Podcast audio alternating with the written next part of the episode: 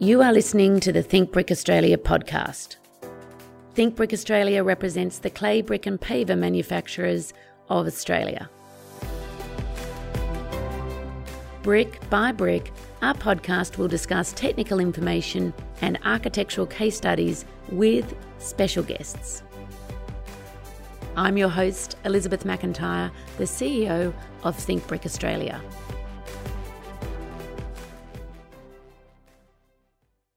Often say to people, bricks stand the test of time. And that's normally because we can see the bricks still lasting today. But on today's podcast, we're actually going to talk about testing bricks. And I'm very pleased to welcome back Keanu Andrews to talk around how bricks go through testing and why we test bricks. Welcome, Keanu. Pleasure to be here. So, we're talking about testing bricks as they're manufactured today. Can you talk us through why we would do this? Yeah, and it goes back to basically everything we do in modern society gets tested. So whether we're buying eggs or milk or any electronic product, there's an expectation that it meets a certain standard of quality. And from that, we have a bunch of testing regimes that all these products will go through. And the same goes for our bricks. So when you purchase bricks, there's the expectation that those bricks will be strong enough, durable enough, and actually be of the correct size to build a house in. So there's a lot of quality control assurance that comes from brickwork. And what standards are we actually testing to, Keanu? Yeah, so there's actually two sets of standards that we generally look at. There's the AS 4455.1 standard, which looks after clay bricks and tells you the minimum requirements a clay brick needs to meet. And there's AS 4455.2, which is the paver and flag standard, which tells you which standards clay pavers need to meet. So those are the two main standards which we look at for minimum requirements. And there's also the AS 4456 series standard set, which actually lists all those testing requirements. Now, if you haven't got all of those numbers down, I don't want anyone to worry because they are going to be in the show notes if you're doing something else. Keanu, is it possible to test every single brick that comes out of the kiln, or how does it work?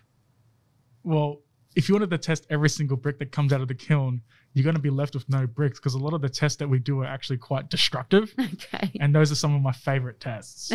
so, in the interest of practicality, what we do is we actually only test a certain selection of bricks from each batch, and that selection becomes representative of the entire batch. So, if those bricks meet the minimum requirements, then we consider the whole batch meeting the minimum requirements. And the same goes can be said if they don't meet those minimum requirements. We'll have to recycle those bricks and reuse them as, as a waste product. And what sort of percentile are we testing to, Keanu? So when we test our bricks, we don't use the best value because that's obviously not very fair to our consumers, but we also don't use the worst value. What we actually use is the 95th percentile. And that might sound a bit confusing for a lot of our viewers. And the best way to visualize that is imagine we had 100 people running a race. We don't use the first place time and we don't use the last place time. What we use is we use fifth last place's time, if that makes a bit a bit more sense. Yeah, sure, it does for me. And so we're not using the average or the median value, we're using a much lower value, which gives us that conservatism and confidence in our product.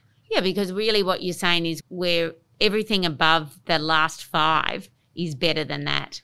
Exactly. Mm-hmm. Okay. So, what are some of the most important tests for brick and paver products? Well, I like to think all tests are equally important, Mm-hmm. but there are some tests that, say, an engineer would care more about Okay. than the ordinary person. So, personally, I like to think some of the most important tests would be your strength test or your durability test. But a builder or a bricklayer might think the um, dimensional accuracy test would be the most important. And so, then how do we kind of make sure our bricks and pavers are strong enough? How do we do that? So this test is actually really easy to visualize. Imagine you had sort of like a brick sandwich. So Right. you had a nice piece of metal on top and a juicy brick in the middle Okay. and another piece of metal. Okay. I So just want to say to our listeners do not bite into this. so you have you have your brick sandwich and what we do is we apply progressive loading to the metal plates. So what we're effectively doing is we're squishing that brick. If it was a softer material, what you might actually see is that brick bulging out from its sides. Right. And what this is called is an unconfined compressive test. And it gives us the unconfined compressive strength of that brick material. So we're not just taking a brick and throwing it and seeing whether it splits when we when it lands. No, because that wouldn't be accurate as to how a brick's actually used in a building structure. As you can imagine, when you lay it, you have the wall on top of it. So Yeah. each brick has bricks on top and bricks on the bottom, and whatever loads you might have in your house. So you hmm. might have your TV, you might have your kids jumping on the wooden floorboards, transmitting that load into your brick wall. And so that brick is actually being squished from the top and bottom. No, it, makes sense now that you've explained it. How do we make sure that our bricks are the same size? We actually have done um, a separate podcast on the size of bricks, but how do we make sure they're all a sort of similar size when they're produced? Yeah, and and and so the reason bricklayers really care about this this standard here is you can imagine what it would do to your wall if you had some bricks that were larger Mm-hmm. and some bricks that were smaller and you had a big enough variation that you started to get wonky looking walls where they weren't you didn't get straight edges and your mortar thicknesses were varied along the length of the wall. So it's really important that we do get that dimensional accuracy. And the way we test it and i'll be honest it's it's probably really really rudimentary. It's really simple. What we do is we line up 20 bricks in a line so if we're measuring the length of all the bricks so we the longest side each we'd stack them or we'd lay them side by side 20 units and what we'd do is we would measure that length overall and then we would compare that overall length to what the length should be Yep. so let's do some quick maths here Okay. just a quick test for Elizabeth. If we have 20 bricks and each brick should have a 230 millimeter length, then how many millimeters should we have for the 20 bricks? So I'm doing 230 times 20, which is 4,600. Perfect. Okay. So you have 4,600 mils. Mm-hmm. So we do the test and we'd actually measure that length. And the difference between the actual length and the assumed length, which is the 4,600 millimeters, would allow us to classify that brick into a certain dimensional deviation category. Right. and that dimensional deviation category is specified on the manufacturer's specification. So builders, homeowners, engineers know what they're buying into. And they know that it's been tested. Exactly. Now, Keanu, in Australia, we're an island, and obviously surrounding us is a lot of salt and things like that. What sort of other tests are bricks subject to? Probably the most important test for an Australian would be the salt resistance test. Mm-hmm. There are some other durability tests that are available. One might be the freeze and thaw test. But as you can imagine, we don't get much snow in Australia. And with that, we don't get much ice. And we definitely don't get that melting and freezing cycle. So, probably the most important would be that salt resistance test. And all bricks are classified as either an exposure grade brick, a general purpose grade brick, or a protected brick. And, And so, again, we've got a podcast on that as well. Exactly. Yeah. so I won't go into the details of that. Mm. And if you do, I'd highly suggest that you go check out that previous podcast. But the way we test it, and again, it's quite simple, and it might seem like the material scientists and the laboratory technicians are a bit lazy. But what we do is we take a small cutting of that brick and we'll weigh that when it's dry. okay. And so that gives us our control. So we know if the brick is 50 grams, we know before testing it was 50 grams. What, we, what we'll do now, if we wanted to test an exposure grade brick, we'd soak that sample in a sodium chloride, so salt water Salt. solution, Yep.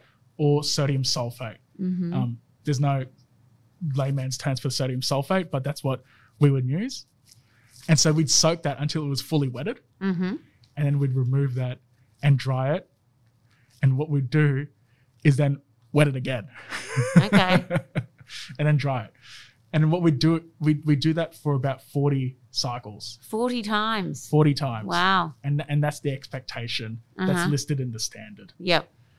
After the 40th cycle, we'll finally dry that material. And so what's happening as we're wetting and drying it is we're getting salt particles inside that brick. Mm-hmm. And when we're wetting it, we're getting salt salt water into the brick. And when we're drying it, that salt water or the water in the salt water evaporates. And what we're left with is those nice salt crystals which expand Mm-hmm. during the drying. So each time it's displacing more and more clay material Yep. and resulting in some mass loss. Okay. Okay. Obviously, the test is is a lot more significant than you could really expect in at home building application. Yep. You're not going to be soaking your bricks in salt water No. 40 times. 40 times over a period of, say, Unless you live in a lighthouse, but yeah. so what we can what we do is we compare the original mass to the final mass of the material. And what And are we looking for there? We're looking for something below 0.4 grams Okay. Of a difference. of a difference. The difference we're looking for is quite minimal, but it gives us reasonable confidence that this brick will perform in high salt or high acidic environments, which is really important, particularly around the Australian coast. You wouldn't want to build your home in something that that isn't resistant to salt attack if you're building on the beach at Bondi. No, I think I think we've had a great summary, and I guess the key points that I'd take out of this for those of our listeners that are wondering how bricks are tested and how they maintain their consistency. Firstly, is that as an industry, all of our manufacturers test their bricks regularly as to their strength and compression, as to the size. And for those bricks that are going to be classed as exposure grade bricks, they've just been tested almost 40 times before they are allowed to go to site and be built with. Would you say that's the key summary? I would say that's a perfect summary of what we've spoken to you today. And look, Keanu, as you know, I always like to do something else while I'm listening to podcasts. And I did mention earlier that we would put a lot of these figures in the show notes. But where else can people go to find more information about brick testing? the best place to start is always the technical section of our website. We have manuals that go over the specification of clay bricks, and there's a lot of information about how or where you can find testing requirements. The other place that you could always come to is just calling us directly. We have a technical team dedicated to answering your inquiries, and each inquiry is treated with the utmost respect and is extremely important to us. So it doesn't matter if you're a homeowner, builder, or engineer. We want to see your project flourish. So give us a call and we'd take you from A to B. Absolutely. Thanks, Keanu. And thanks for joining us today to talk about how bricks are tested before they make it to site. Thanks, Elizabeth.